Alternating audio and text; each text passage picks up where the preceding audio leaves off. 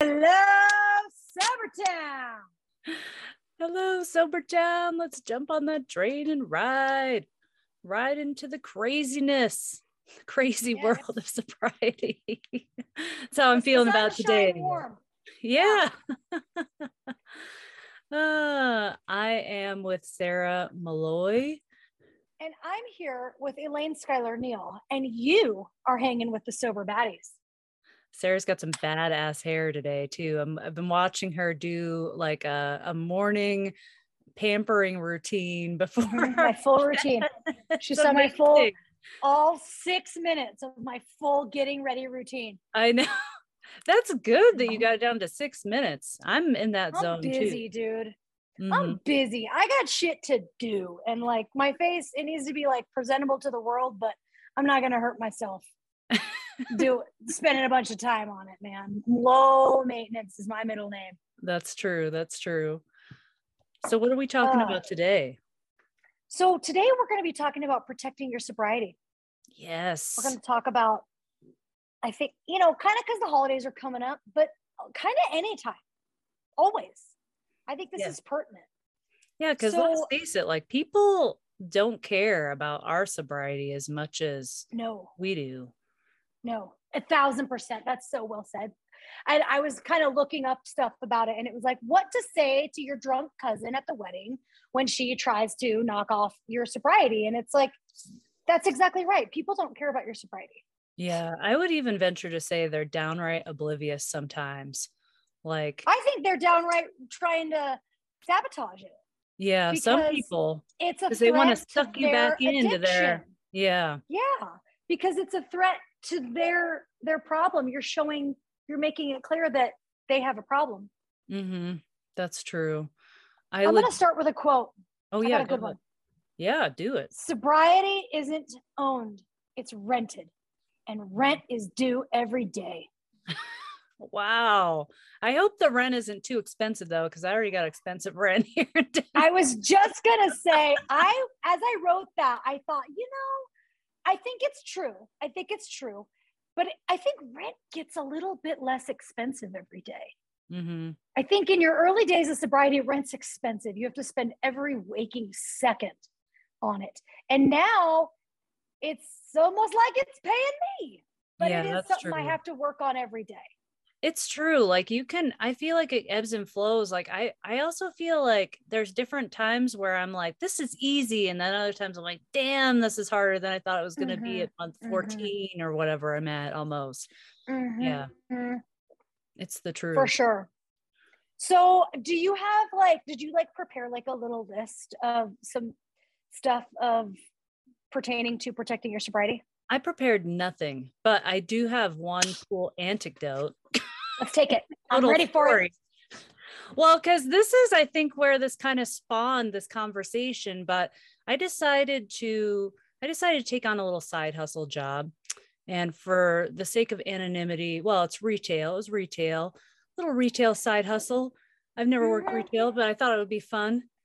And for It's good. It makes you a well-rounded person. I think it's good. Yeah. It builds character. it definitely 1000%. makes you appreciate those people for sure. Yeah, Um, I lasted about four months, which is good for you. which I'm kind of like, damn, I only worked there for four months. Shortest job I ever had. Also, the only But job. Plenty of time to get in all those good discounts. Oh, that's true. I did milk the discounts, which you know, So did and, I. and like, just for the sake of protecting the the employer, let's just let's just come up with a fictional name, and we'll call it the Gap. we'll just Yeah, it that's easy. the Gap. we'll just the Gap. That's not a real company or anything. It's totally fine. Yeah, But but it's like it's applicable enough. You know, like those David Spade and Chris Farley, the Gap Girls, yeah, um, exactly. on the Saturday Night Live. It's like, yeah, it's like that's that's like quintessential retail.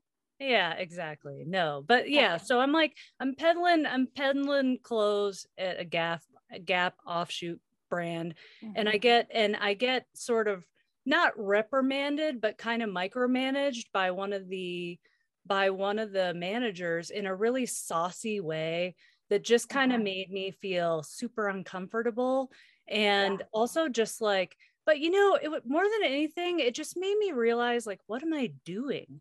Like, why am I Mhm. making like I guess just to backpedal a quick sec, and I won't go into some yeah. big ass. Dude, I'm here all day. I got my makeup on. Tell me all about it. but like the thing is, is that like I get everybody gets tripped up about different things in life, and one things yeah. that one of the things that trips me up is that I can equate the amount of money that I'm earning or not earning with self worth. And so, being yeah. a self employed person, sometimes my income ebbs and flows. And there would be times where I would like feel like, oh my God, am I making enough money? Am I not making enough money? Like, I'm thinking about retirement, I'm trying to save, all these things. Yeah.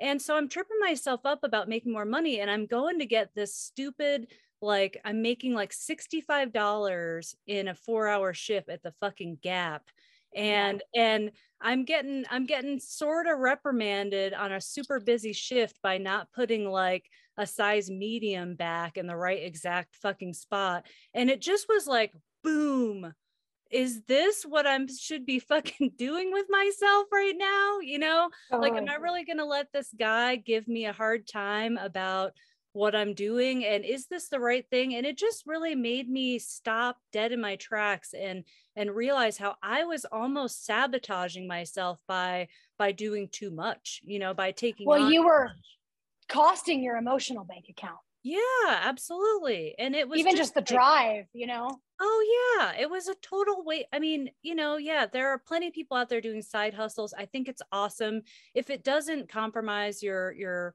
your emotional bank account, then do it. But like for me, yeah. it just in that moment after this guy said this this kind of weird comment to me because by the way, shh, don't tell anybody. But he said to me, he was like, I've been following you around the store and you and you've been doing something wrong. And I was like, ooh, creepy, creepy, right out the yeah. gate. And I don't know, it's just way too micromanaging. And I'm just not the type of person who's just going to take that. And I didn't blow up on him. I just wrote a respect respectable email the next day. Just like saying, a grown up. Yeah. Yeah, like a grown up. This I don't feel good about coming back to this job, XYZ. But you know, it was really it was something that I think came up and we started talking about it. Like it just really did make me, it did make me want to drink that night, kind of, because oh. it kind of made me feel like a little pissy at myself, like uh-huh. into it just, it just made all, it just bubbled up all these emotions and i was a bit like ooh i need to like remove this from my and and i need to trust the bigger issue is that i wasn't trusting in myself like to to to go out on a limb to maybe get more freelance clients since that uh-huh. since i ah. ditched that little side job I've made like I've booked like two or three thousand dollars worth more of freelance jobs just because I had the faith in myself to put yeah. myself out there more. And I think and you put you you put a space in your life for it, and so it arrived. There's yeah. this thing in um like whatever wardrobe consulting where it's like if you have a black skirt that doesn't quite fit you right, but you hang on to it because it's your only black skirt and you might need it, you know, for an interview or for a funeral or for whatever, and you keep hanging on to it, but you don't love it because it doesn't quite fit you, get rid of it and it will create a space in your life for the right black skirt. Oh, I love that. That's awesome. And for you, you know, that was that was that. It's like get rid of it and then that money will come, but you need to have your space, your body open to it so that it can, you know, have a place to land. Yeah. I mean, I don't know. This is a larger issue thing, but like a lot of us in, that are in recovery have suffered through some serious life changes and some also th- self-deprecating things that we subjected yeah. ourselves to during addiction like i'm yeah. not worthy kind of things and that was the part of my dialogue for so long. I didn't realize that not only it was perpetuating my addiction, but that it was um, undermining my entire sense of self, my success, you know, my my emotional health, my my opportunities for advancement all of it was being undermined by my fear to trust myself and the universe basically to to put opportunities in my path instead i tried to like micromanage my way and overthink my way to success which sometimes isn't the way to do it sometimes no. the way to do it is to just sit back and know this is going to work out but for the overthinkers totally. out there it's hard Totally. because you want like you want like to see how am I going to get from point A to point B exactly, you know? I have to have it planned out. Yeah, you have to have a plan. You can't just wing it. Mhm. But there's a balance for sure, for sure. Um, back to the thing where you're like, I kind of wanted to drink that night because I just felt so icky. It's like that's that's it right there. When we you can put your finger on when you wanted to drink and why. And it's this is the thing, my therapist, he's like, when you have a yucky feeling, you before you even know you have that yucky feeling, you kind of toss it. You say something shitty to somebody else so that you can hot potato that over to somebody. Or, you know, you pour yourself a drink so that you can like melt it. yeah. And and he's like, what you really want to do is when you have a bad feeling, is to just like sit with it and Yeah. observe it. Someone passed it to you and you're like, why does this smell bad? Where is it rotten? Where where does it where is it bothering me? Mhm. Like, do I feel unsafe? Do I feel humiliated? Do I am I afraid? Am I, you know, sad? And that's kind of where the real breakthrough is, is when you can kind of sit with it and observe it instead Oh, of I- just drinking it away. Yeah, and it made me realize one thing too that there are so many opportunities in sobriety that I haven't probably realized yet. And this was one of them. This was Yeah. Opportunity not only to just ditch a shitty side hustle gig that I didn't need to take, this was way more than that. This was the opportunity to believe in myself Yeah. for the first time in five years and say, you know what? I don't know how I'm going to make all these things work all the time, but I'm going to make them work, you know? And Yeah. I'm going to believe in myself and I don't need to figure out every single thing every single moment of the day. It's going to be fine. I do not need to stress out about this. Yeah. And I think that like that job, although it was a pain in the ass and you probably wasted a bunch of gas or whatever, you know, getting there Sure. and hassle. But I do think that in your life, that stupid little job came to you to teach you that. Yeah. That was a, the gift, you know, that it brought you. And yeah, I, I think old me would have been like, man, I'm too, I'm not that hippy dippy, or I don't believe in that fate crap or whatever. But I, now that I'm, now that I'm kind of awakened to all sorts of different opportunities and, and possibilities, like I totally feel like that now. Now I'm like, because it can be, it, we can make things teachable moments if we want them Yeah. to be. Yeah, exactly. And I think that I always, here I am. It, I think it starts with gratitude. When you mm. go, I'm glad that I had that shitty experience because it taught me this. And now I know I had this, I'm a kitchen designer and I had this one client. They were referred to me from a builder who I love and trust.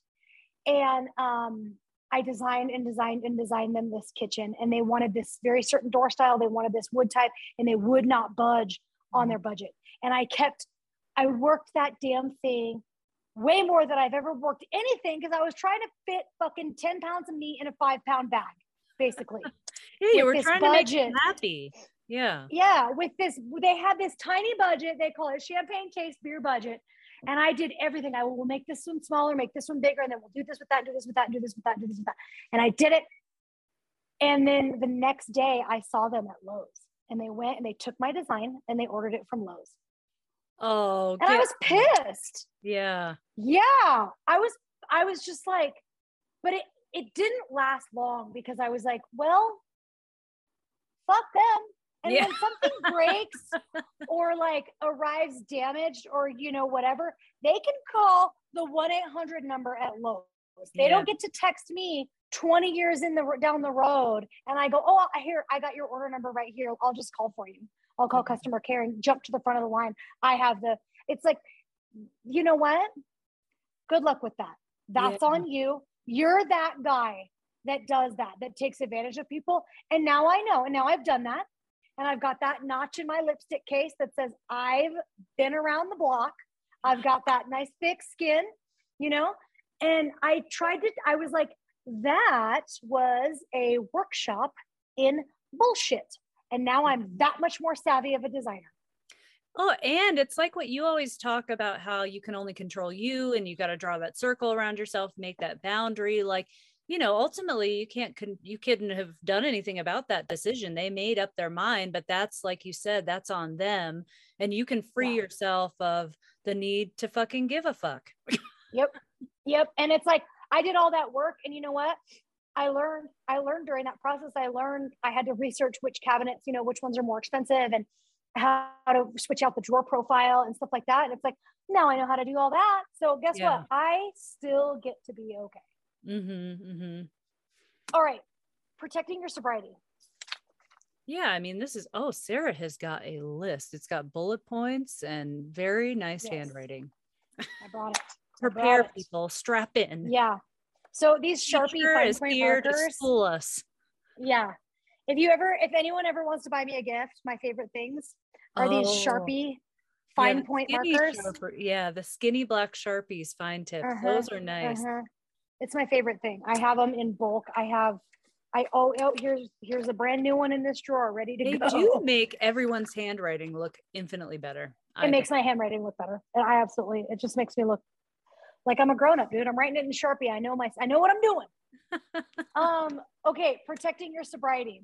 I have a couple I I kind of boiled it down to protecting your sobriety I think is about stabilizing your sobriety. I don't think it's something that happens at a party. I think it's something that happens, you know, in the quiet moments of your life every morning. It's these, it's drops in a bucket. Yeah. And it doesn't seem like a lot. You know, you're on a nature walk, you're dealing with bullshit at work, you're having your cup of coffee, and all the while you're kind of building yourself and you're stabilizing your sobriety and your sense of self. And to me, that's like the number one way to protect your sobriety is to work to stabilize it. And so I have these this list of things that um that are, you know, just little ways to stabilize your sobriety. So because I heard something the other day about if you get to that point where you were you're about to pick up that drink, chances yeah. are like that's been coming for a long time. So I'll be really yeah. interested to hear what you have to say about this. Like six weeks, I heard it is. It's it's and I think that it's a thing where you you kind of let a little thought in mm-hmm. and but you you eventually you bat it away but you let this little thought in you know about oh i always used to drink at you know thanksgiving dinner yeah it would be so nice just to have one glass and then that right. little thought it it it grabs on it and it tries root. to get traction yes. it takes root and it's going to try to grow and so that's why you always want to have yourself protected stabilized and um, really aware of those thoughts that can take root. So I think number one is to take care of yourself. Mm-hmm. I think that when you're, you know, drinking enough water and you're eating good vegetables and um, you're taking care of your thoughts, you're having like mental health hygiene, I think is what they call it when you sort of don't let resentment build up and you don't let is there floss you know, for the brain? Thoughts. Is that a uh, Amazon totally. I should be looking into? Right. I you just know any minute now Gwyneth is going to be hawking some brain flossing floss. Bullshit oh for three hundred dollars a pop. Oh my god! I can just see it. Um. So yeah, I think taking care of yourself is a really great way to stabilize your sobriety. And our girl Erica Spiegelman, it whenever she gives her talk, she she makes it sound like she got sober by running because she's like, I just set out my stuff every day. I set my alarm. I slept in my running clothes and I just get up at, and even if I didn't want to do it, I'd go for a run. And that helped her stabilize her sobriety. Yeah. You know, and she couldn't go to the thing. Her, I think her cousin was teasing her or something because she was so healthy or whatever, because she had to go for a run. She couldn't meet for the brunch or whatever. And she's like, this is important to me. It's number one. Especially in the winter um, yeah. for those people who might be listening to this that are going through winter like we are in North America because yeah. you know the days are really short. It's cold in a lot of destinations, and you know it's really hard to. Con- it's really easy to tell to talk yourself out of like a simple walk, for instance. Mm-hmm. Mm-hmm. Totally, and you know you get those like endorphins, and I think that just like whenever you take care of yourself, it perpetuates like a self-respect and a self-love. So Mhm. that's to me, that's like one of that's the number one way to stabilize your sobriety is to take care of yourself. And I think along with that, kind of like what I said, is a positive attitude. When you're like, things are gonna be okay. I have gratitude. My brother-in-law just left, and right before he came, he lives in Boulder. Um, I guess he was on a hike and someone broke into his car, stole like all of his gear. He has like all this, you know, hiking and outdoor gear. And and the way that they broke into his car, they put a tool down into the door jamb of the the where the window is, and they they bent it and it bent the door jamb. And he's had the window Wow. replaced twice, and it still sounds like there's air coming through. And he's like, that sound, it just makes me so angry. And I'm like, and we just talked and talked, and I was like, but can you try to imagine that maybe the person that broke into your car is in a worse place than you are? Yeah. even now, even now, like they're carrying all that guilt and anger and they just have all these ugly feelings. And is there any way that you can try to find a way? Because that resentment is going to eat away at you. And so you have to find this positive attitude. And he's like, the things I have in life that, that the reason that person broke into my car was because they don't have the things I have in life, like the things that matter most Mhm. and I have those in abundance. And I think that keeping your mind on that, I think it's really healthy and important because bad thoughts can get away from you.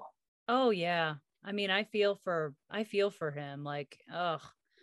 I Mhm. think I don't want to get I mean, I it would be really hard for me, for instance, to replace like my camera gear if somebody stole it all. Um so Yeah. that scares me every single time I leave it in the car. But um yeah, yikes. But I know what you mean. That person might have needed to pay for something and they might have, Mhm. you know, they might be in more, they might be experiencing more desperation than, than Yeah. what we are. So yeah, we can be grateful that Yeah. we're living in a state of desperation. And there's a thing, it's called negative sentiment override. And that is when You tell. it's when you have a negative thought about something and like let's say it's about let's say it's about your spouse okay? Like they leave for work in the morning and they don't take out the trash. And you're like ugh he didn't take out the trash. Like ugh. And then you go upstairs and you find like their socks on the floor. You're like oh he doesn't pick up his socks.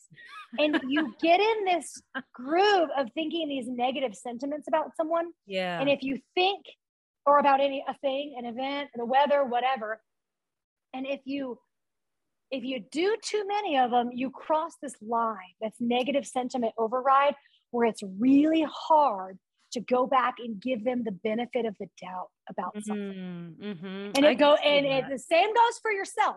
yeah. The same goes for yourself.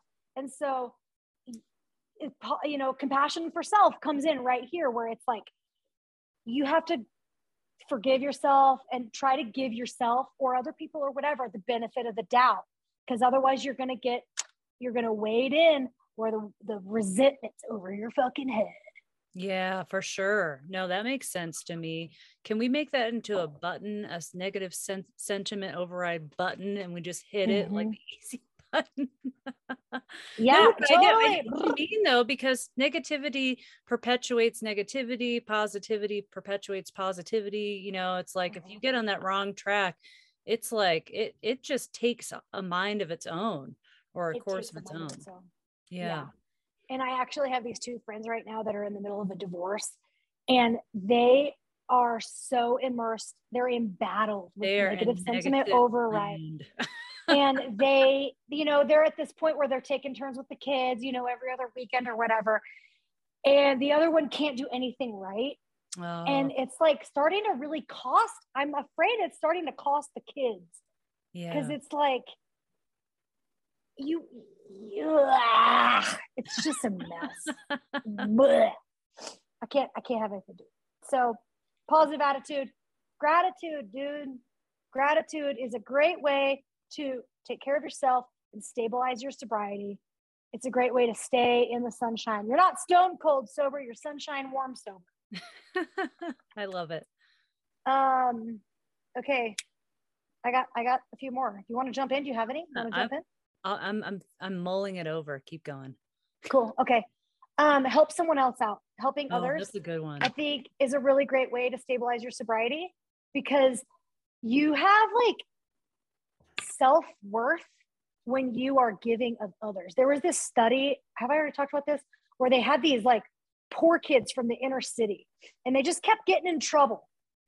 And somebody, some like professor or whatever, swooped in and he, he raised a bunch of money, okay? And they took these these troubled youths, youths from um, the inner city and he flew them to Africa and he said, All right, everybody, here's a 50 pound bag of rice. We're hiking these 10 miles into this village. You're hike, you're carrying the water jugs, you're carrying the rice, oh, you're wow. carrying the wood. And they had to hike these heavy bags of rice, these jugs of water, this firewood into this remote city or sorry, village in Africa. And then they had to like cook this rice for these people. Mm-hmm. And when they interviewed the kids, they, you know, had this like shining sense of self worth and empowerment because they had only ever been handed things. Yeah. Which sends a message you can't do anything for yourself. You're powerless. You're worthless. You can't, you can't, you can't, you can't. And this guy said, All right, everybody get to work. You have something to give because mm-hmm. these people have less than you. And I just love that story because that's the power of service.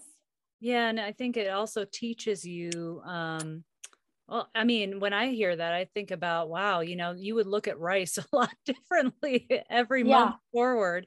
Oh, I just tear open a box and pour in my little pan in my nice air conditioned or heated nice kitchen and I boil it up and I get a nice shiny clean fork out of the drawer. Like uh-huh. there and I complain about how boring it is. I, I know, I know why I complain about how boring it is.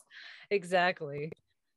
That's yeah, true. So you would never, you would that, appreciate that so much more after that. Yeah. Like helping others is a great way to stabilize your sobriety because it shows that you have self worth and that you, you are worth taking care of so that you can help you know, go out and bring worth to other people. Um, okay, my next one. It's, this is just a blanket statement. Don't get triggered, anybody, whoever you are, whatever your relationships are, but call your mom. And this doesn't have to be your mom. It can be like that crazy old aunt that used to send you birthday cards or that calls you, you know, or even just a neighbor lady. It's like, just call somebody up and chat and share your day and your life and talk about the weather and what birds are coming to your bird feeder or whatever. Mm-hmm. Just kind of reach out and connect with a friend or somebody because I think in our world, like everyone's like, oh, I have Facebook, so I can stay connected. It's like, you're not connected. Yeah. No, I love that. That's been one of the best things to stabilize my sobriety is to get to know more individuals versus even mm-hmm. just jumping on apps and communicating to a bunch of people. The more one-on-one relationships i get the better i i seem to succeed in this process. Totally. Because on that note i think any any type of change whether you're going to start working out whether you're going to get sober you know whether you're going to move your life to you know portugal or whatever and live somewhere. It's it's about building the new. It's not about rejecting the old or mm-hmm. running away from the old. It's about building the new. And so when you are cultivating these relationships it helps you build a new a new a new. I love that word cultivating because it also reminds me and i was thinking about this too you're like investing in yeah. accountability within one another. When you develop um, one-on-one relationships in sobriety you're you're almost i mean look like i don't want anybody that i'm in a one-on-one relationship um, in sobriety with like men sober mentees mentors or whatever. It's kind of equal equal. Even people with less sobriety than me that i talk to on a regular basis. Sometimes they feel like more like mentors than me if they're having a particularly strong day and i'm having a maybe weak day. It doesn't end up yeah. mattering what what where we are in our sobriety like time wise technically. It's just where we are emotionally and strength wise and as you as you cultivate these relationships it's an investment in one another. And i don't feel like oh that person if they slip how could they do that to me but i definitely yeah. feel an onus to them to keep myself sober so that i can so that I can be engaged in these relationships and uh, also because I want to, you know, not just for Yeah. that. Yeah, that's huge, Elaine. That like kind of brought tears to my eyes a little bit when you're like, when you're cultivating these relationships, you're investing in accountability with another person. And I've, I, this journey, I have made a lot of really neat connections with people who I never would have met, people on the other side of the fucking globe, True. you know? And people like Drifter, it's like, he's a ex-con trucker and he's like one of my favorite people I know, it's you know? the truth. He's gonna listen to this and laugh probably, but he is. He's Yes. one of my favorite people too. But I and I can't wait to take my kids to his house and swim in his pool and like ooh, It's we should all really meet neat. up. All right, we're getting in the car. Drifter, by the time you listen to this, we'll be Mhm. on the way. Get the pool ready, bro. Get the pool uh-huh. ready. I'll make a big potato salad. um, but it's like you are investing in accountability with someone and and you're showing up for them just as much as they're showing up for you. And it goes back to that service kind of thing where it's like this feels good to show up for somebody and it feels Yeah. really good to have somebody that cares enough about me that shows up for me. yeah, And because so you know, I'm yeah. grateful Well, for you, Elaine. Yeah, I'm super for you too. And that's the thing is Mhm. like when we're in it together, we all it's like a shared sense of pain and deep understanding. And and um, I really don't quite think that if you haven't been in the into the deep hells of addiction, you don't quite know how bad it is. But that's what's so great about getting to know someone that's that's been through this because it is a very deeply personal moment that only another person can share that's been Yeah. this. and and there's the joy like the gal uh is it is it we are the luckiest Laura McKowen says there's a quote that says um the deeper the sorrow the greater capacity for joy Yeah. and there's another like buddhist quote i think that says be grateful for a toothache because if you've never had a toothache you never know the joy of not having a toothache it's true. It's and I love that about sober people because they're such fucking baddies because they walk in the sunshine because they know all about that toothache, you know? And Auntie said it too. She goes, I thought the cool people were the ones in bars snorting cocaine off the back of the toilet. She goes, the cool people are the sober ones because we've like lived to tell about it and we we can we smell the flowers, we enjoy the sunshine, we walk in the grass. Oh, absolutely. And I mean, oh, I forget what else I was gonna say, but Oh, sorry, toothache, the toothache thing. no, but you know what else I was thinking about with um there are too many things going on in my brain. That's one of the but um, you know, one of the other things about um standing up for your sobriety that came to mind is, you know, we shouldn't be afraid either to say things to really communicate kind of what we're just talking about how this really is a life or death thing for people um, for some of us. And we and i don't want to sound over dramatic sometimes i listen to russell i love russell brand. I love russell brand. He's I love him. and and when you listen to him talk he really he brings a lot of things and he brings the severity of his addiction.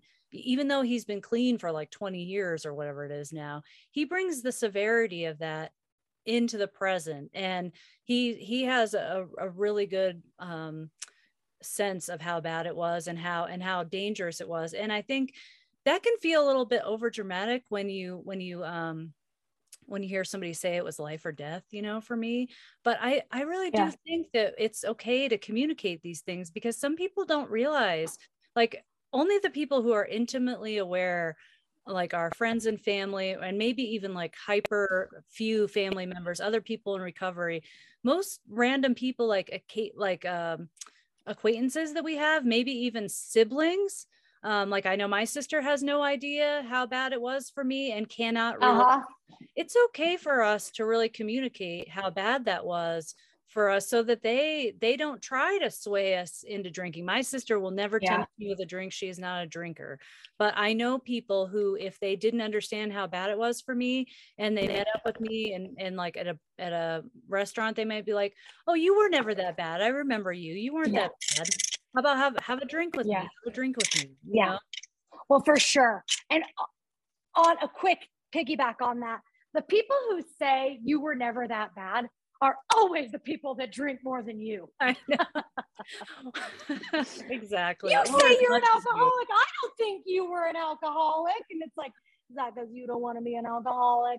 I know. It's they the- always they're always the ones defending how bad you were. Well, they got a fucking drink in their hand since breakfast. It's like, well, bruh, I'll look at me, you look at you. I've been there too. I've I've literally said oh. the Oh. words. I don't think you're an alcoholic. If you were an alcoholic, you wouldn't be going to work after this. Mhm, mhm, mhm, mhm. It And I'm just gonna give a shout out to I have my best friend. I can we should have her on because Oh, um she's she's a devoted listener. And she decided to give up drinking for Lent. She's so funny. She like decided to go Orthodox Greek because she like it's really hardcore. And it was like she just wanted to do something hardcore that like they don't let you in. You're not there. It's not like any other church where they're like, welcome, welcome, come to the pastor's house for dinner. They're like, yeah. Nope, plenty. We're full here. We'll keep your name on file. Nope, nope. You really have to knock on that door. And so she, I don't know why, but she like took that on to get into it. And um, so she's fall. She practiced Lent, and I grew up Catholic, so I like basically that's like Greek light. I thought Catholic was the heavy shit, but no, dude. um. Catholic is Greek. Anyway, yeah. So she did Lent and she gave up drinking, and she ended up just not going back. Yeah. And um, she called me when she was 100 days sober. And she was like, I'm sober. I've been spent 100 days. I'm like, I'm so happy for you, but you don't really need to quit. Like, you were Yeah. never really that bad. and six days later, I quit. So I'm 106 days Awesome. behind her. And she was definitely like one of the lighthouses that was like, it can be done. And it's awesome over here. And so shout out to you. Her name's Phoenix and she's rad. That's awesome. I love that story. It's really And it cool. doesn't have to be life or death. It is. It is for a lot of people. It can be. But it's that thing where you don't have to be at the rock bottom. You can just be at a crossroads. That's totally true. I just mean that, like, for me, it's helpful to understand how low I was and to know that I could get back there very quickly and that I could get even lower. And Uh-huh. um, I also think, too, that it's okay, like in protecting your sobriety, especially during the holidays, to remove yourself from uncomfortable situations, whether it's Yeah. bad gatherings with in laws or uh, situations where people are going to be drinking and you've had enough of that or or even at like that christmas party that people are some are having like if you don't want to go to the work christmas party because it's going to be too hard and you might slip don't go you know Yeah. Yeah. Yeah. So that actually, that's funny. That um that goes actually to my next point, which is um it's so funny. It's like right here. Boop, Elaine, we're, we're all synced up. Review your toolbox. Yeah And one of your tools is dipping out. And I think back when you said the life or death thing, I thought this is like a whole nother bullet point. So now I'm getting all balled up. But one of them is decide how to own your sobriety. mm-hmm. And I think that's kind of in your toolbox. Like, so you review your toolbox. We should talk about deciding how to own your sobriety, which we kind of have covered in like how you wear your sobriety. But going into any event or any holiday season, you know, or any vacation, decide how you're going to own it. And I think that's number one of your toolbox. And then maybe we should go through the toolbox kind of thing.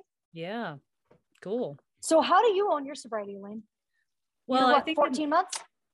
I'm almost 14 months, I think, pretty soon here. And I think I'm definitely now I'm if I'm I'm going to a Christmas party on Saturday and Okay. everybody's gonna be masked and I'm sure there's gonna be drinks, but I I'm totally gonna just own it as I don't drink. Whereas in the past I would Mhm. have probably said something like, Oh, I'm not drinking tonight, or I'm taking a little break, or something like that.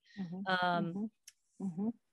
yeah I, i've i've been owning it a lot i've been talking to my sobriety to random people lately more Uh-huh. and more and and what i get a lot of times is people saying oh i wish i could do that but i just can't because society's so hard hmm hmm Oh, my kids are really at weird ages right now. I just can't get sober. Yeah, yeah. Works really hard. COVID sucks. I have to stay drunk. Yeah. which i do understand that feeling but you can get beyond that like i i'm Yeah. i'm feeling really empowered lately and i'm also just feeling like that there's a lot still for me to learn and so i'm i'm kind Yeah. of i'm kind of feeling like about sobriety like i'm just still uh, uh, like i'm a curious seer like i just want to absorb new things and i want to i want to approach things with a sense of curiosity and wonder that i still have more to learn um, because that's what keeps me really inspired to keep going Inspired. Yep. That's awesome. That's the excellent way to go about it. And curiosity is like what keeps pretty much anything alive. But I know how you're wearing your sobriety. It's like a black sleep dress, and you're like, Mhm. boom, I'm sober, Mhm. bitches. Here I am. with sheer cutouts. I wouldn't be surprised if Sarah shows up with like one of those like prom sashes. It's like, I'm sober, bitches. sober bitches. yeah, I just this past Thanksgiving, my aunt, well, my husband's aunt was like, you know, I called her, told her she invited her, and she said, Well, what should I bring? And I was like, I kind of got it covered. Um, and I'm like, how about just beverages? Like, I don't know, like fizzy water. I don't know who's gonna drink wine, but maybe a bottle of wine for whoever might. And she's like, Oh, yeah, you're not drinking. And I corrected her. I said, I don't drink Mm-hmm. Yeah. because I think it's different. And I, I'm when you were saying your answer, I was nodding along the entire time because that's where I'm at. I, I don't drink. I'm not a drinker. I don't drink. And um, it. I used to say, "Oh, I'm not drinking," or you know, I'm going. I'm doing a cleanse, or I'm doing a challenge, or I'm doing this, or no, I have to drive. I'd come up with this little excuse because I was kind of afraid to own my sobriety. yeah. And now my sobriety is like who I am, you know, and people are like, really, you're not drinking? I'm like, yeah, I'm, I'm almost 18 months, yeah. rocking it. Got a podcast. I'm a bad bitch. Yeah. Uh-huh. I'm a bad bitch. And you So know, I don't people drink. will just some people will just drift away, right? They'll be like, oh, and then they just, just yeah. they just walk away like, oh, they don't drink. Shh, she doesn't drink. Stay away from her. But who cares? Yeah. Yeah. Uh-huh. uh-huh. Avoid her like the plague because she is the fun killer. well, that's their loss, isn't it? um, I was talking to our guy Shicky the other day, and he said that um, he's got a buddy who still drinks, and they're going to meet up for dinner, you know, with their wives or whatever. And the guy goes, "I just got a question for you. If you could just drink like once a week, would you?" And he goes, "No, man, I don't think you get it. I don't drink not because I can't, but it's because I choose not to." Yeah. I don't want to drink once a week because here's the thing if I could drink on Saturday nights, it would ruin my Sunday. And then Mhm. I'd still be angry and anxious and negative, and it would ruin my Monday. And then I'd spend Tuesday thinking about when Saturday was going to come. And I don't want that. yeah. And I was just like, hell yeah, dude. Like, that's exactly where it is. I, the way I own my sobriety is I don't want to drink. Yeah. I don't wish I could. I'm not missing out. You are. Mm-hmm. Mm-hmm. Yeah, I know. And like I I gotta confess that like I was at a fancy restaurant in Ouray, Colorado the other day, and Yeah. I saw a woman with an exact style of martini that I would have loved to drink back in the day. And I had a Mhm. little replay in my mind, a little fantasy that I grab it off the table, suck it down, slam it down, and then me, and then I run over to my husband. I'm like, we gotta go. Yeah. For some reason, my brain just played that out and I just chuckled and went back to my seat and was like, yeah, I'm not gonna do that, but that would be kind of funny. Mhm. But I'm Mhm. just saying we're not immune to these. I I mean, everybody's different. and It hits all at different times. Like I'm for sure. like for instance like you sound a lot more stable or whatever than me sometimes because sometimes i have i still have little thoughts in my mind i'm not perfect so if you're listening and you Yeah. No, we all do. yeah we all do. exactly and, and you know And they're bound to have those thoughts. They used to be in my early sobriety. Those thoughts were like a Miley Cyrus wrecking ball yeah coming into my brain, and I was like bracing myself against it, just gripping onto anything. Okay, and now it's like a fruit fly. Come on. yeah Come on. exactly And so that's the i think that's the thing there where it's like it, rent gets cheaper every day you know because those thoughts aren't so invasive anymore Yeah, they're just no, that's a great annoying thing. thing that you kind of bat down No, that's a great way to look at it. That is really a great way. And they're they do pass for me like pretty quickly, but they're still there. yeah And I imagine that's For sure. be the case for some people, especially if you're newer in sobriety and you're hitting the Christmas parties. But you Yeah. know, it's it's fine. It's just a Christmas party at the end of the day. you know? well it is but i think that brings us to our next thing which is know your triggers Mhm, yeah. that's that in reviewing in stabilizing your sobriety we're talking about stabilizing our sobriety and we're talking about reviewing our toolbox and i think knowing your triggers is the best way to beat them because they're going to come there's going to be a handful of them that come at you you go oh i didn't realize that was a trigger Woo-wee. Yeah, But- and that's a good point because I I haven't really been out to that many bars since I stopped drinking and because of COVID. But and this is the exact situation that would have been triggering for you. Intimate little mountain restaurant, candles, vacation getaway Yeah, vacation getaway, out of my element, out of town. Nobody would have to know, you know. like, that kind of thing and um but now i know now i know that that's definitely a trigger and it may not always be a trigger either they it just might be Mm-hmm. Yeah. one moment you know for sure for sure And of was just like that would have been a funny thing that i could have done but then i would have yeah i don't know because i know myself i would have like walked out gone to the liquor store got bottle Yep. of wine and just been like well i screwed it up so i might as well Mhm. Mhm. I know. My father-in-law, he's been drinking um, non-alcoholic beers. He's so cute. And I don't really drink them anymore. I used to drink them kind of a lot, but now I don't. It's just like I don't I don't really need the calories anymore and I don't Yeah. need it. But he kind of offers me one every now and then and he goes, "You know what I love about this?" He goes, "Cuz it it's it gets you there. You know, you feel like you're drinking a beer with everybody." He goes, "But you don't want another one." Yeah because exactly. whenever you drink alcohol all it you no one drinks just one. It just gives you the you just want the next one. That's all it's what it does. And Mhm. so yeah that whole going to the liquor store. Uh, okay going back to knowing your triggers i think taking the concept of like going to a christmas party i think that one's like super heavy laden with triggers for me at least because when i'm wearing a cute outfit right. it triggers me. When i'm wearing when i'm in a sequin maxi skirt and like a silk blouse it's it very just specific this trigger. It just makes me want to drink. And i think i've definitely gotten a hold of it now. I think the the wrecking ball has gotten a lot smaller than it used to be. Yeah. but that's one of my triggers going to a christmas party going to a party any festive activity being around other drinkers being offered free alcohol at a party yeah big one dude right big one. So you have a plan. Dude, what, what are some good plans, Elaine? Do you have any good?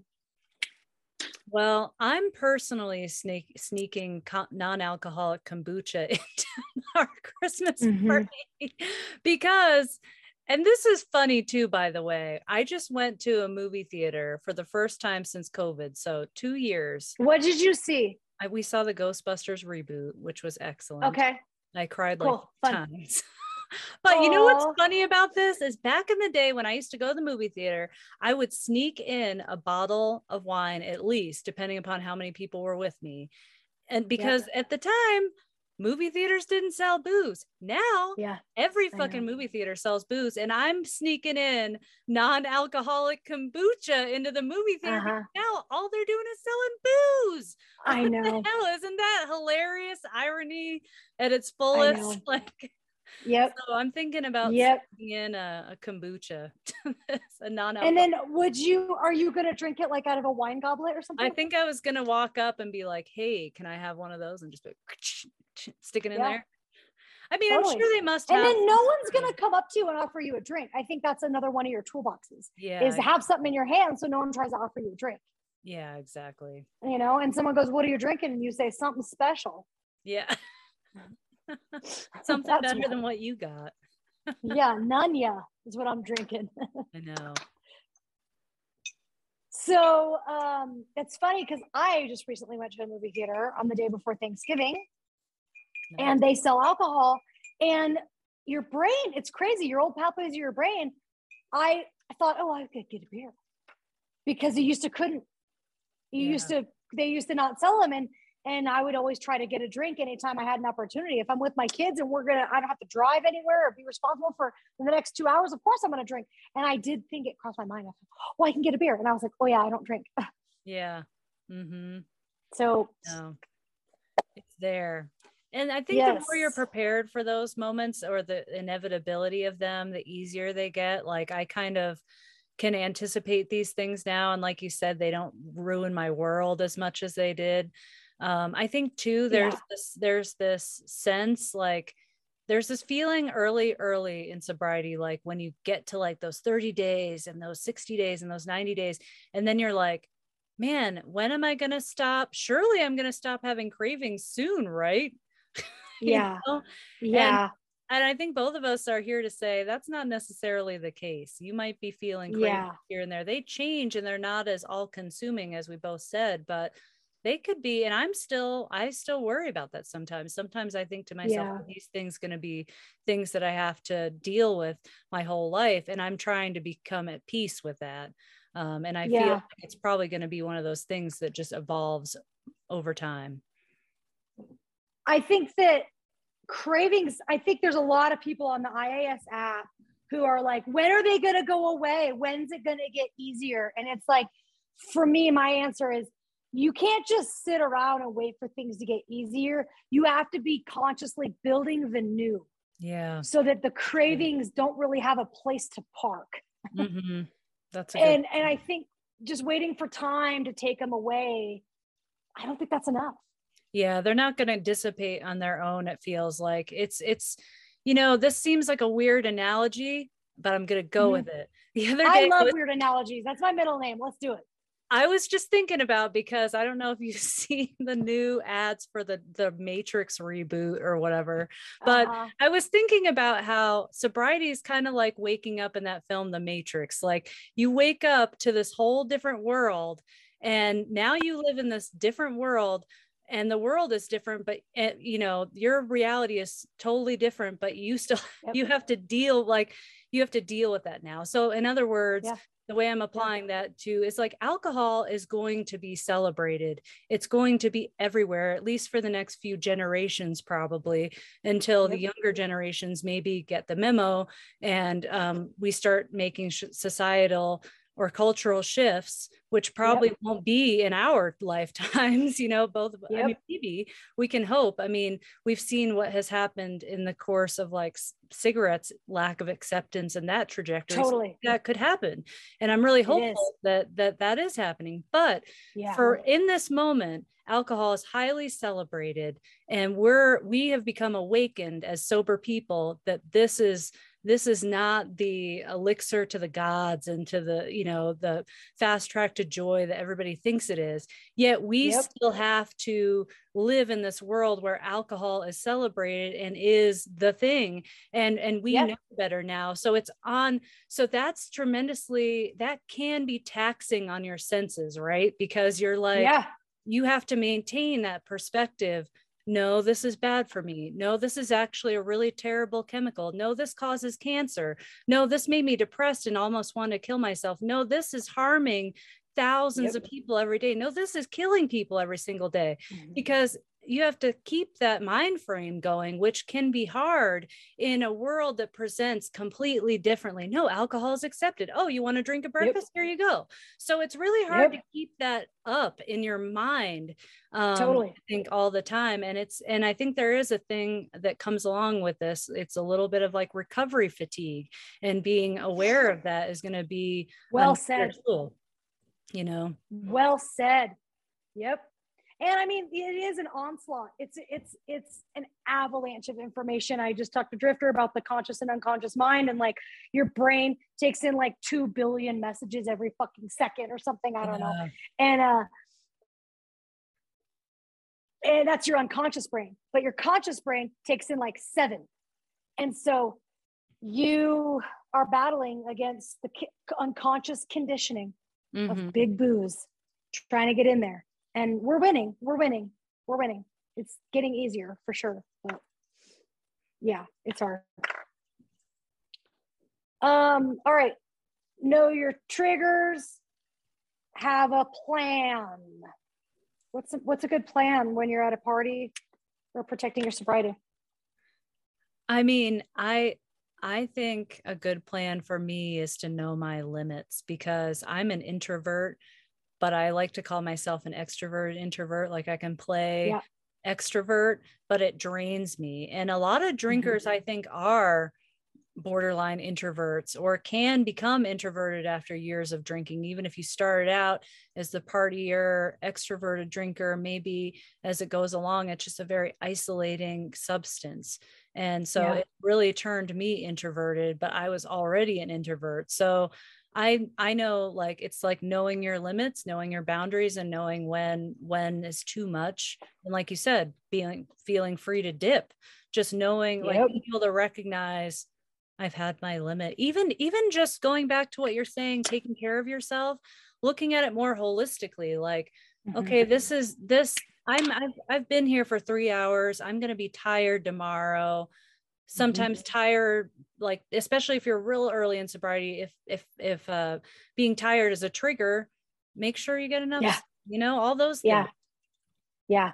My girlfriend, my Phoenix, my friend who uh, got me sober, kind of she she used to say, "Well, I'm gonna go to bed before I turn into a pumpkin," and her her thing on her birthday every year was to be in bed before midnight of her birthday before her birthday's over she wants to be in her bed for her birthday yeah. before she turns into a pumpkin because bro nothing good happens after 2 a.m and yeah know your limits take care of yourself draw that boundary like you don't need to make uh, for me making pleasant conversation can be a lot of work.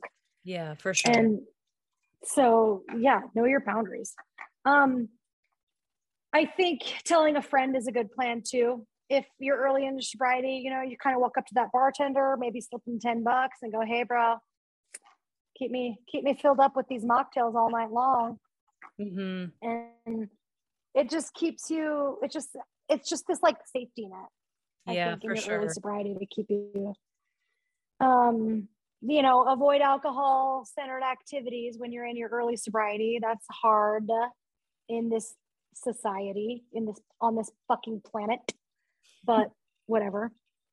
Um yeah, tell a friend, make plans that don't involve alcohol. Be mindful of where you shop and how you shop because I think shopping is one of those places where our unconscious mind takes over all those messages yeah. sort of kind of come to life and they just sort of take over. And the next thing you know, you're walking out of the store with a sequin maxi skirt. Uh, but I think okay, with alcohol approved messages, purchase approved by Elaine. Oh yeah, I've think worn it three times. I can, I'll fucking put it on right now to go pick up my kids from school. you would. I would. I would sober stash and all sober sash uh-huh. yes yep sober I mean, af i mean and yeah um i was thinking too about like knowing your reality a little bit because i know whenever i travel i almost feel a little bit i'm in a different reality like i'm a different person. And whenever i was traveling um because sometimes travel does transport us to different like like we'll we'll we'll see other people or other homes or other ways of life that we emulate. And like for instance, I was just in Telluride, which I had never been to before, and it and it was actually pretty dead in Telluride because ski season wasn't even open yet. The downtown was Nor like was bluegrass season. Yeah, it was. it just, wasn't bluegrass season or ski season. Yeah, it wasn't. It was just kind of dead, but it was like every other every other um business is a bar or a restaurant with and you know like there are people wandering around with like like literally i saw somebody just coming out of a, a like a bar with a cocktail and they just sort of yelled out to somebody and came back in and and um i don't know it just travel sometimes for me transports me outside of my reality and so i need totally. to re- remind myself that if I drink because I feel different or no one will know or something like that, that my reality is still waiting for me, you know? So it it's like my reality is right where I am at any given moment. No, oh like oh no drinking, you know, in that environment is gonna is going to absolve me of the reality of it because sometimes that can happen to me sometimes i'll that little voice in my head the trickster loves yeah. to loves to convince me or try to convince me that it doesn't count if it's outside yeah. of my reality dude and that elaine that's so profound and that goes back to being present mm-hmm. and because we can get it's so easy to get taken out of our reality and i think back to shopping, you know, like the retail environment tries to take you out of your reality. They have that fun yeah. poppy music. They have the sounds and the smells and the looks and to try to get you to buy Absolutely. the products, products, product. Yeah, you're not you, know? you and your frumpy old yoga pants. You're the model. You want to be that girl. Eh, yeah, exactly. Yeah, yeah. Who's got her yoga mat on the beach? And it's like, I don't even fucking live near a beach. but when you said bring my reality is right now in the present. And I mm. think staying present is one of the big keys to stabilizing your sobriety because it's it's the fucking building block of mindfulness. When yeah. you can kind of come back to your breath and you go how am i feeling? Where in my body am i physically feeling this emotion? Yeah. you know how like because it's not because i think that reality transport it's it's a future. We, we're living in the future. I'm going well when i have this designer bag I'm going to be the girl that, you know, is A, B, C, and D. And you're not living in the present and you're not being mindful. And it causes you to make decisions outside of your reality and that I, is so, outside of your boundaries. That is so true when you just said that about living in the future. And I think too, like eh, on that same, on the other side of that coin is, is being mindful of the past because nostalgia. Yeah is a big one for me. Like I will, I was just talking about this to someone today who's also going through a divorce, probably listener number five on this program. But, mm-hmm. but um, yeah. but yeah, nostalgia can be really tricky because nostalgia, whether it's in a relationship or our relationship with alcohol, like we might have this little glowing past that we see and it's like oh i remember when i used to be able to drink and it was just going to the wine tasting and that was all it was and i didn't get the extra two bottles and i didn't drink them that night. I can remember that yeah. and it's like a longing when i was a responsible drinker. Yeah i can remember right? But the thing is is that we can't hone in on that one thing just like we can't hone in on in a bad relationship that's failed. Oh well what about that one christmas where we we're really close you know? It's like we have to step mm-hmm. back objectively and look at the whole narrative around drinking. We can't isolate nostalgia and and apply it to the rest of everything else. Like we have to look back and objectively say yeah but was it all that great though? Yeah. no fuck yeah. Well, i just saw on pinterest an article that said um, why reflecting on the good old the good times is bad for your sobriety yeah. Because it does this thing where it builds the narrative that can gain traction and take root that says, but it was so fun and it was glamorous and it it yeah. buys into all those messages that we get. And like you said, nostalgia, and I kind of said, like, oh, you're living in the future. I think that also when you're thinking about drinking because you're outside of your reality, you do need to think about the future. Because for me, oh, girl, I haven't told you, we're going to go to Mexico next week. Oh, nice. I found these two flights. We're going to fly to Puerto Vallarta. We're gonna go stay Yay. in Sayulita. It'll be my oh, second like I can't wait. It's gonna be my second like tropical country, tropical, you know, foreign country vacation inside my sobriety. And whenever I'm in that present altered reality, you know, where people are offering me drinks and I'm on the beach and I'm tan, fake tan. Um, you have to think about that future because you go, well, right now, this would be so fun. But in an hour, I'm going to be a shitty mom. Yeah. And my kids are going to be sunburned and they're going to be hungry and they're going to be thirsty. And all I'm going to have is this fucking melted sugary margarita. and then I'm going to be stressed the next day and I'm going to lose, you know. So I think there is a little bit of a healthy amount of forecasting when yeah. you're trying to bat away, you know, a trigger. Oh, absolutely. So. Yeah. I think there's a big difference between like playing it forward in your mind and realizing where you can go and versus like living in the future, you know, and thinking that something yeah. is going to solve a problem for you. Like yes, if exactly. if I get this, I'll be happy. You know, that's a yes. whole different thing than than I think um, playing it forward yeah. in terms of drinking. Yeah. And that comes back to gratitude, where it's like, my life is complete mm-hmm. without this one thing or without this one drink, you know? Um, okay. Stabilize your sobriety toolbox. Anything else in our toolbox? I don't know. I think we covered a lot of the toolbox. I, I know. I think those are the big ones. A lot of them is like leaving, you know, being prepared before, um, whatever. If you have one, email it into soberbaddies at gmail.com. I yes should should check that. Has anyone emailed us? Because I haven't checked it. You're the, the one who put it up. Sarah's gonna log in. There's gonna be like 1,500 emails, all of them spam. They're gonna be like spam marketing from like Jose Cuervo or something. Yeah we'll get exactly, them. Exactly. oh man. Okay. Uh, other points of stabilizing your sobriety: read some Quit Lit or grab a meeting. Yeah. It's just it always just like bolsters it up. You know, you just have this this thing to just kind of bolster your bolster your stance here in sobriety. So yeah, good.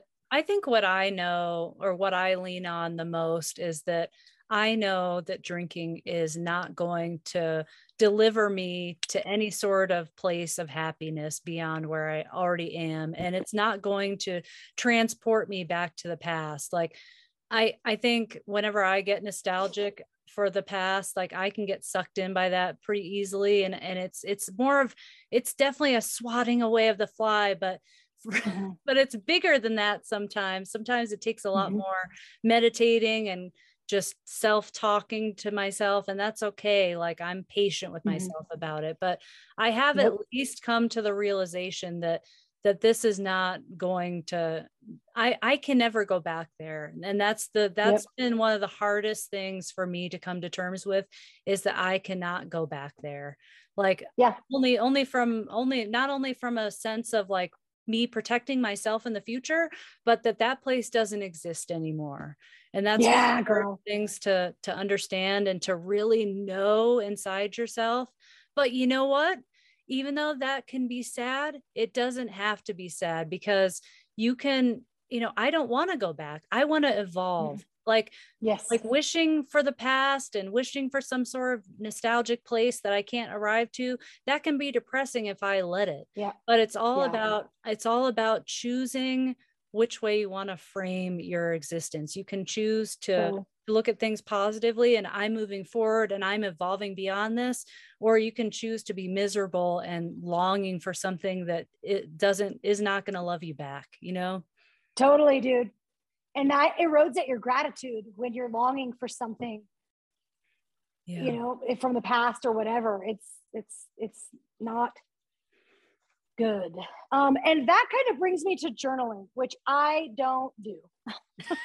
I journal. I would, I could. Um, but I think journaling is a way to stabilize your sobriety because you can see your thoughts. You can spell out good plans and good ideas, which helps you kind of make them a more of a reality.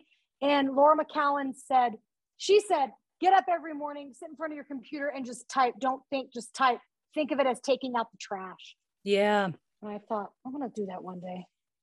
That's what I like to do in just a quick meditative process. I, I, in the morning, I listened to a meditation recently that was talking about like breathing out like all your stagnant like thoughts from your dreams or whatever th- things that you've got going on. And it had you close your eyes and visualize almost like air moving through you, like through your body, like moving it in, but it going through your whole and like just cleaning out your brain, your heart, like just breathing new air through your whole body. And sometimes I'll do that just for 10 minutes, just listen to some chill, like um sounds. Yeah, spa, spa music yeah exactly spa music if if if anybody's listening to this and they haven't tried the new free or not new but free insight timer app or you can go on and just ah. chimes and chants and guided mm-hmm. meditations and all that but you can just put on a track and just let like just i don't know it just it's it's a great way for me to quiet my mind because my mind will just go and that's one yeah. of the things in hindsight that i recognized about my drinking is i was trying to temper down the chaos in my mind. But um but thankfully i've learned but how to- you weren't letting it go. You were trying to just like squeeze it into a goddamn tupperware. Yeah. You weren't like figuring out a way to attach it to a helium balloon and let it go yeah. which i think takes a bigger person you know? For sure. Oh this has been so That's good. It's been like a little mini therapy session Yeah. for me.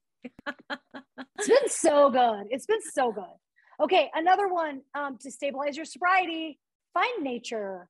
Yeah find sure. nature. Nature is beautiful. It's like i took my kids on a little hike the other day and they just my kids are at the age where you know my daughter's like mom i think this is a fairy house. Look that's the door. And like there's so much like possibility yeah. you know and the way that there's this creek going and then there's these plants that linger into the creek and the way that the ice formed around the base of the plants around the water. It's like really beautiful and there's so much wonderment there. And i think i think finding nature is like so therapeutic. Absolutely. We're gonna have to go on a sober baddies nature walk in carbondale. That's oh my god that'd be awesome. We could yes yes. Just- i know we never got to do that when you were here. It's like right at the bottom of my road. It's like we'll totally do right it. there. Um, here's something that somebody said to me today because I was talking to my brother-in-law about how his car got broken into, and I was like, we were talking about how this this constant sound of the window cracked because the window isn't repaired correctly yeah constantly reminds him that he was violated and the car was broken into. And I Mhm. was like, well, bro, and he has this huge drive. He has to drive to Zion today. And um, I'm like, well, bro, like, what if you could think of this as like an opportunity to like overcome? Can you take this as an opportunity to find your Zen? And he's all totally. I used to have a teacher that said, any fool can find enlightenment in nature, but can you find your Zen amidst the chaos? Mm, that's that's where you know the the power is and so i think that the holidays are also really riddled with drama and family and just it's it's thick with that stuff and i think that if you can look at it as an opportunity to let your sobriety like carry you through in a way that it's meant to you know that it doesn't contribute to chaos and future forecasting and all that shit Yeah. like you find it as an opportunity to let your sobriety give you zen yeah especially starting to you know this is the time when people are starting to think about the new year and the new years have never been Yeah. a tremendous reset for me but for a lot of people they are and you know it's it there is something really um, renewing about newness. And so as we're getting through december that's definitely something that you can use to hold on to. Totally totally. And then my last one is um i think it's kind of the opposite of like a big dramatic resolution which i don't think i don't think those things work. I think that like january 20th is like national donut day because it's like the day that's like scientifically proven that everybody gives up gives up on their stupid resolution diets and stuff i learned But how to think diet that- and eat donuts people there we go yeah, girl. And I learned it from you and I love it. I'm so proud. Um, but I think that the opposite of a big heavy resolution and putting your putting these weights on yourself of these big, you know, obligations is it's taking little tiny things. Mhm. So big change happens in a series of tiny moments, not one big dramatic thing. And so when you say, what would a healthy person do?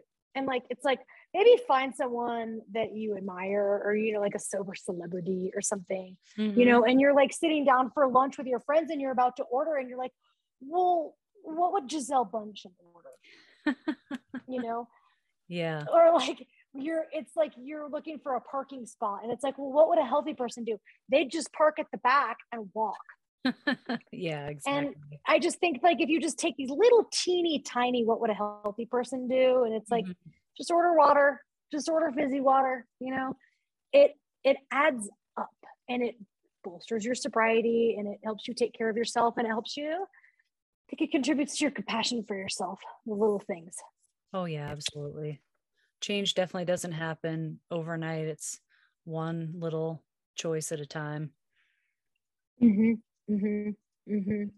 And then before we hopped on this call, ladies and gentlemen, boys and girls, we like had this super fun chat sesh, and I wish we would have been recording because it was awesome. Uh, but one of the things we said, we kind of came, we arrived at was that protecting We're gonna do we're gonna sobriety. do readings the next time. yeah, yeah, we're gonna we're gonna get a little occult.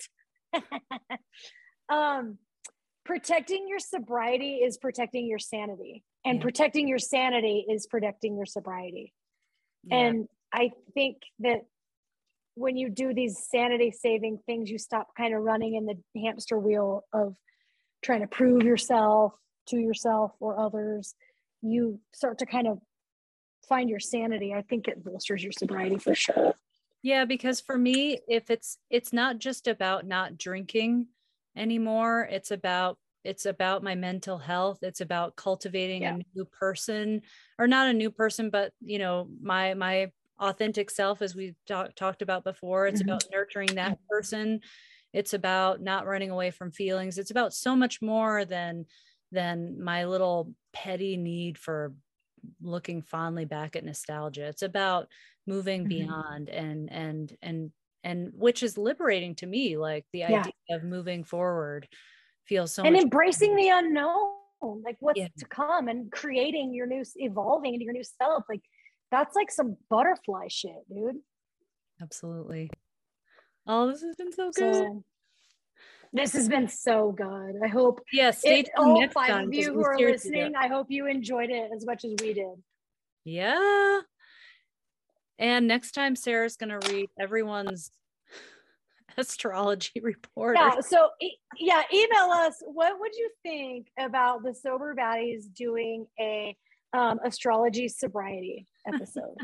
because I I have this deep, dark, long lost, long love for astrology. sarah's a sarah's a green you witch can email me your birthday. Mhm. Yeah, Greenwood. I like that. oh um, email me your birthday and I'll tell you all the things that your partner complains about you. nice oh um, all right, so uh, are we closing? Are we done? yeah i think we're closing Okay, cool. Well, I've been hanging with Elaine Skylar Neal. And I've been hanging with Sarah Malloy, and we are the Sober Baddies. Yep. See you next time.